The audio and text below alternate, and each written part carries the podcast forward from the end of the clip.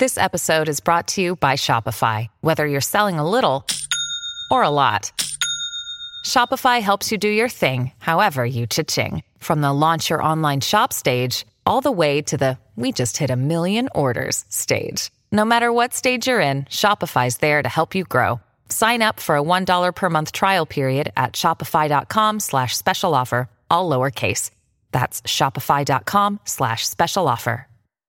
Hello, everybody. This is Marshall Poe. I'm the editor of the New Books Network. NBN listeners like to read books and buy them. So we thought we'd tell you that right now, our friends at Princeton University Press are having a remarkable site wide sale. You can get 50% off books, including ebooks and audiobooks, with the code 50, F I F T Y, at checkout until May 31. You can save some real money on Princeton University Press books. I encourage you to go there and check it out.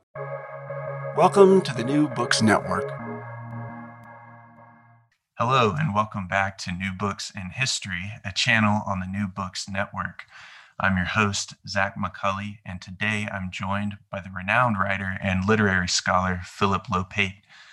And we're going to talk about his new edited volume, The Golden Age of the American Essay, 1945 to 1970. It's published in 2021 with Anchor Books, an imprint of Penguin Random House. And Philip, it's it's an honor to meet you, and thank you for joining me today. Thank you, Zach, for having me. Well, I'm looking forward to hearing about your book, and uh, you have some really interesting um, essays here that you that you've included. Some classics, some less familiar. Uh, but before we get into that, could you first tell tell our listeners a little bit about yourself and how you began uh, essay writing? Well, I was a fiction writer and a poet, um, and at a certain point, I fell in love with the essay. I realized that to some degree, uh, the essay could combine uh, the storytelling aspects of fiction with the associative uh, aspects of poetry. And I got hooked by the whole tradition of the essay, Montaigne, going down through um, Hazlitt, Lamb, uh, Virginia Woolf, James Baldwin, George Orwell. Um, I really got um, um, sucked into all that. And it became a form that I felt familiar writing in and also uh, teaching. So I did this whole anthology called The Art of the Personal Essay. Uh, and it's been a very popular book. It sold about a quarter of a million copies. And so I became uh, known as a kind of champion of the essay. Uh, and then at a certain point, I, I thought about doing a big anthology of the American essay. Well, that morphed into three volumes. The first volume, The Glorious American Essay, uh, which told the whole story of the uh, American essay from colonial times to the present, was published a few months ago. And now the second volume, uh, The Golden Age of the American Essay, uh, is just coming out. Uh, so I am a dyed in the wool um, essayist, and um, I love the form. It's freedom, um, and and um, it's flexibility. Yeah, very good. Well, I mean, you've had quite a profound career as an essayist. Um, you, have won the, the, Guggenheim Fellowship, National Endowment for the Arts grants. You're currently a professor writing at Columbia um, and teaching at Columbia. And in this book here, The Golden Age of the American Essay, given us quite a collection of essays, 38 of them that you've selected from this period between World War II and 1970. Let me ask you this what, what made these 25 years such a fertile period for American essays? Oh, lots of things. Um, it just so happens that there were a lot of, um, of literary journals uh, that were quite hospitable uh, to essay writing. Um, in fact, even newspapers and magazines um, welcomed essays at this point. Uh, I think that in some ways um, it was a watershed moment in which America had to try to figure out uh, where it stood. Uh, it was it was suddenly the the champion of the free world and um, the most powerful nation, and uh, so its intellectuals uh, felt called upon uh, to understand what was going on. Uh, so you had all these these publications uh, you had this this singular moment. You had all these problems uh, that had to be addressed, uh, like uh, the Cold War. Um, uh, there was a lot of racism, sexism, um, the degradation of the environment. Um, you had no end of problems that had to had to be looked at.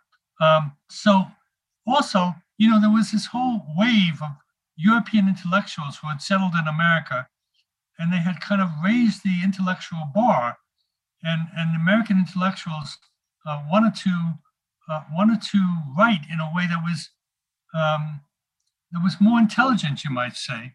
And the essay has always been a form um, for analysis, um, a form that privileged intelligence, you might say, over over emotion. Uh, so this was a good time for for the essay. That's very good. Well, in the introduction of these essays, uh, you spend a little bit of time talking about the idea of liberalism, and you make this connection to the practice or or um, ideology of essay writing. Talk to us about how you're using the term liberal. What's the idea of of liberal consensus, and then what what's the relationship that that you're seeing between essayism and and liberalism? Well, Lionel Trilling said at, at a certain point that uh, in this time, in this post-war period, that um, that there was a liberal consensus, in part because um, uh, radical Marxism had had proven um, to some degree to lead to Stalinism, and so um, so you know intellectuals moved away from uh, from Marxism, uh, and liberalism is something that, in a way, advocates the middle way.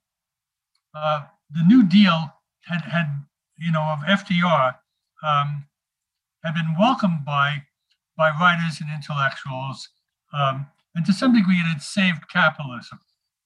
So liberalism um, supported reformism.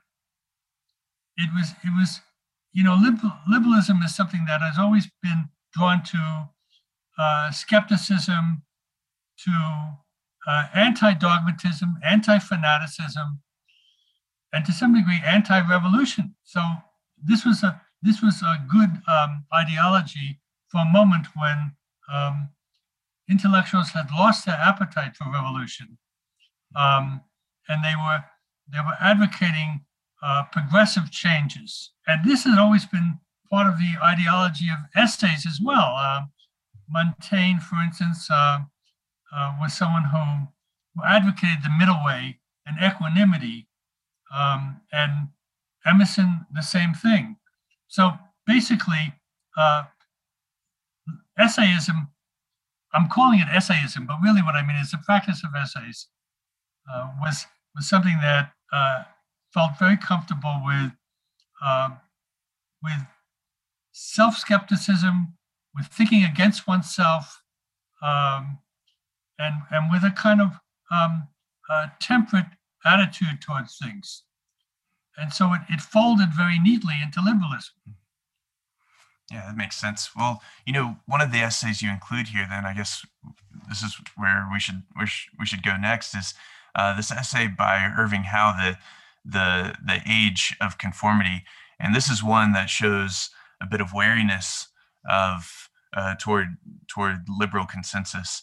And you say Irving Howe, he wasn't necessarily alone either in this because a lot of essayists um, sort of saw themselves as guardians, gatekeepers of, of particular standards.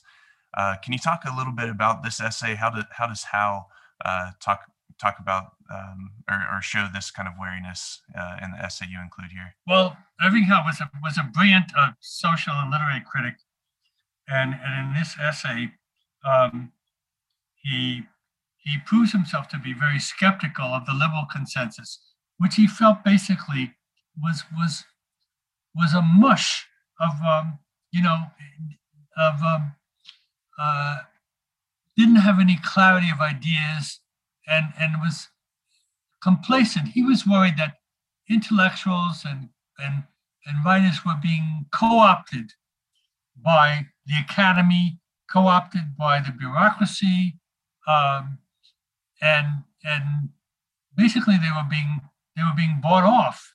Um, and so he was he he thought that that uh, that liberalism was going to um, lead to a kind of um, um, I don't know what to say, a kind of uh, shallowness and a lack of articulation, a lack of edge.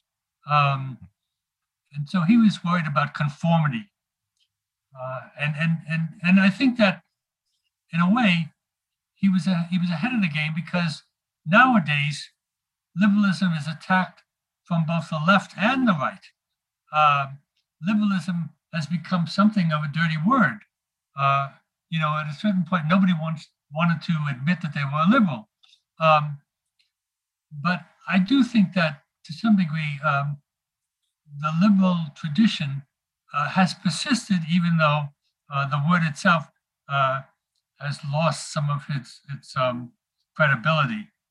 So certainly, um, you know, for a radical like Irving Howe, um, liberalism was a kind of threat uh, because it it it, um, it moved away from radical solutions. But something to notice is that this very essay is written in a in a liberal mode. That is, it's written um, in a, in a very uh, thoughtful, uh, self-skeptical, uh, and and um, uh, and reasonable way, which is entirely in the tradition of the literary uh, literature. Well, you know, Philip, one one th- other thing that stands out uh, here that you say is is there was a fair amount of, of criticism uh, and written debate between writers, and yet you say as as many lambasted one another uh, and and had differing opinions in the post-war era, there was there was this observable intellectual tone in the writing. Um, I'm wondering, can you talk to us about this aspect of essayists writing? To show intelligence and and show their learning? Well, some of it came about um, from a group called the New York Intellectuals, um, many of whom were Jewish, and and and were were seeking to elbow their way into American culture, and it turned out that um, that this kind of nonfiction, literary criticism, um, was a was a a home for them, a way that they could establish uh, their own their own um, their own bona fides, you could say. So they they they competed with each other. Um, they went up with they went up to each other, um, and and there was a kind of um, uh, competition of ideas. They took ideas seriously, and so in taking ideas seriously, they also um, uh, criticized each other, uh, and that was that was allowable, you might say. Uh, so I think that it was a it was a period when when there was a lot of intellectual showing off, you might say. Um, they had been influenced a great deal by T.S. Eliot and by by the the English way of of doing essays, uh, and and there was a certain formal tone uh, to their writing, um, but they were also using their brains like stilettos, cutting each other, you might say. Uh, so this was all part of this kind of um, um, intellectual tone uh, that they were adopting. Um, and um, oh, some of that is, has certainly um, disappeared in American letters, um, but it was very present at that time. Sure. Well, you know, Philip, uh, that's really helpful. And and I guess as we move forward a little bit, we've talked about how this this period was such a, a rich time for the flourishing of essays. But as we think about these particular essays that you've selected here, how did you land on these specifically, and, and what was the process like of choosing what to include in this book? Well, to be honest, a lot of them would have gone into the first volume, um, but the publisher uh, gave me a page limit in that first volume of only 900 pages. um, in order to put in a lot of these essays, it would have had I would have had to uh, done a, a 2,000 page uh, book, which of course was impossible. but one of the one of the principles I established in that first volume, which I continued in this volume, was I wanted to show how essays could percolate in almost every um, discipline in almost every form. So, for instance, um, you could have um, essays on on theology, uh, and I've included one by Reinhold Niebuhr here. Um, you could have essays um, on um, art criticism, and I've included a Clement Greenberg one uh, on modern painting. You could have essays on sports, John Updike's piece about Ted Williams. Um, you could have essays on the environment, Rachel Carson uh, writing about uh, uh, basically uh, pesticides. Um, you could have uh, a piece by Martin Luther King, his letter from Birmingham jail. I wanted to show how how letters, speeches, um, criticism uh, could all could all be different ways of doing essays. There's, for instance, a wonderful essay, uh, one of my favorites, by Edwin Denby, the dance critic, called Dances, Buildings, and People in the Streets, in which he's talking about uh, ways of observing uh, movement. Um, and, and, and it connected very well to this, this period of the 50s when there was a lot of uh, breakthroughs uh, in, in art. You had the, you had the abstract expressionists, you had um, uh, the, the, the, dance of Merce Cunningham or, or Balanchine. Um, you had jazz, um, and I have Albert Murray writing about uh, the blues and jazz. Um, so I wanted to show something about how um, the essay could accommodate um, any and every uh, genre and any uh, discipline. Yeah, and I think you did that really well. It's it's a fascinating collection, um, and you know a, a, lot of these are recognizable. Some of them are anyway, um, and and many are are well received uh, today. But how were these essays received at the time they were written? Did did people in this period between 1945 and 1970 did they spend time um, talking about these essays? I think so. I think that essays were were um, were a source of conversation at dinner parties, you know, mm. uh, at gatherings. So, for instance, you had an essay by Leslie Fiedler called "Come Back to the Raft Again," Honey, in which he talks about, you might say, the the the homo the homoerotic um, tradition in American literature, um, and it was talked about quite a lot. Um, and then there was this essay by George F. Kennan called "The Sources of Soviet Conduct," in which he talks he talks about um, what the what what the Soviets really were intending uh, and basically warning uh, America uh, that um, that Stalin and the Soviets did not really wish us uh, that much good, and that was talked about a great deal. Um, so you know, you had these essays that that, that were very provocative. Uh, one of them, for instance, uh, Richard Hofstadter's the paranoid style in American politics is still being talked about. In fact, it, it's it's come around, you know, because there's still a lot of paranoia in American politics um, to be something that's that's perennially cited um, as a kind of um, keystone way of looking at this problem. Uh, so yes, not all of them were talked about, but but certainly uh, they were part of the the cultural conversation at the time. Well, Philip, I suspect many of our listeners will be interested in, in, picking up a copy of this volume after they hear this. But could you give us, uh, for, for some of us who may be on the fence, uh, could you give us uh, a, few of the essays which you find most meaningful? What are what are some of your favorites here included? Well, I do have I do like all of them. So you're putting me on the spot. um, but for instance, um, there's an essay by Lionel Trilling called "The Last Lover," in which he analyzes um, Nabokov's uh, Lolita, and he, he he the way he kind of like teases out all the the the the, um, the, the ambivalence uh, and all the the contradiction in that novel is really interesting. Um, and then you've got an essay by Elizabeth Hardwick, who was a wonderful essayist on Boston, which is a somewhat uh, bitchy analysis of Boston, um, but it is it is incredibly clever um, and, and, and and well worth reading. Um, and uh, there's I mentioned the uh, Edwin Denby essay, "Dances, Buildings, and People in the Street," which I love. Um, but then you've got something like Tom Wolfe's uh, "The Girl of the Year," in which he just has a tremendous amount of fun writing about this this woman who is famous for being famous. Um, and of course, uh, Joan Didion's essay on the morning after the 60s, uh, which, uh, which closes the book. Uh, well, Didion has become, you know, a kind of um, saint of essay writing in a way.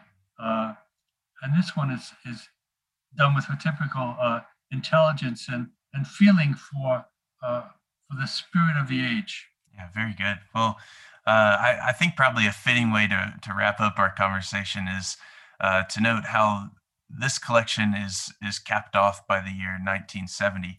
Um, but can you tell us what happens after this date, though? Is is what is the state of essay writing past 1970 and and the 21st century, perhaps? Um, and and then also you, you alluded to this earlier, I think. Um, would you consider compiling an anthology uh, for this later period? I have, in fact, compiled a, an anthology, okay.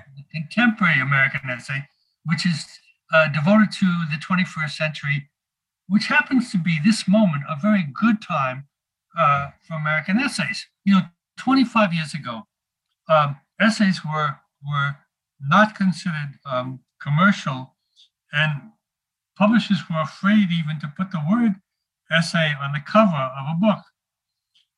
But now there are so many younger essays who younger essayists who appeal to younger readers.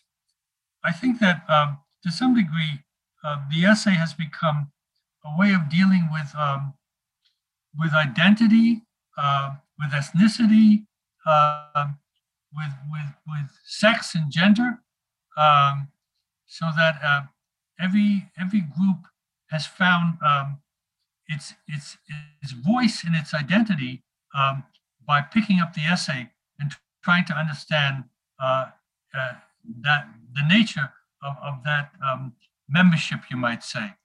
Uh, so we're, we're going through a very good period commercially uh, for the essay, uh, and and um, and so people should maybe um, look out for that first third volume, which is uh, the contemporary American essay.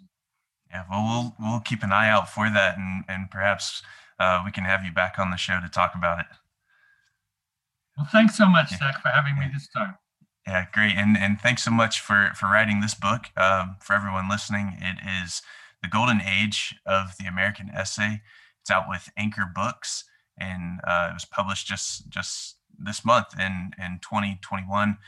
And Philip, thanks so much for taking the time with us this evening. My pleasure. And thank you all for listening. We'll see you again next time on New Books in History, a channel on the New Books Network.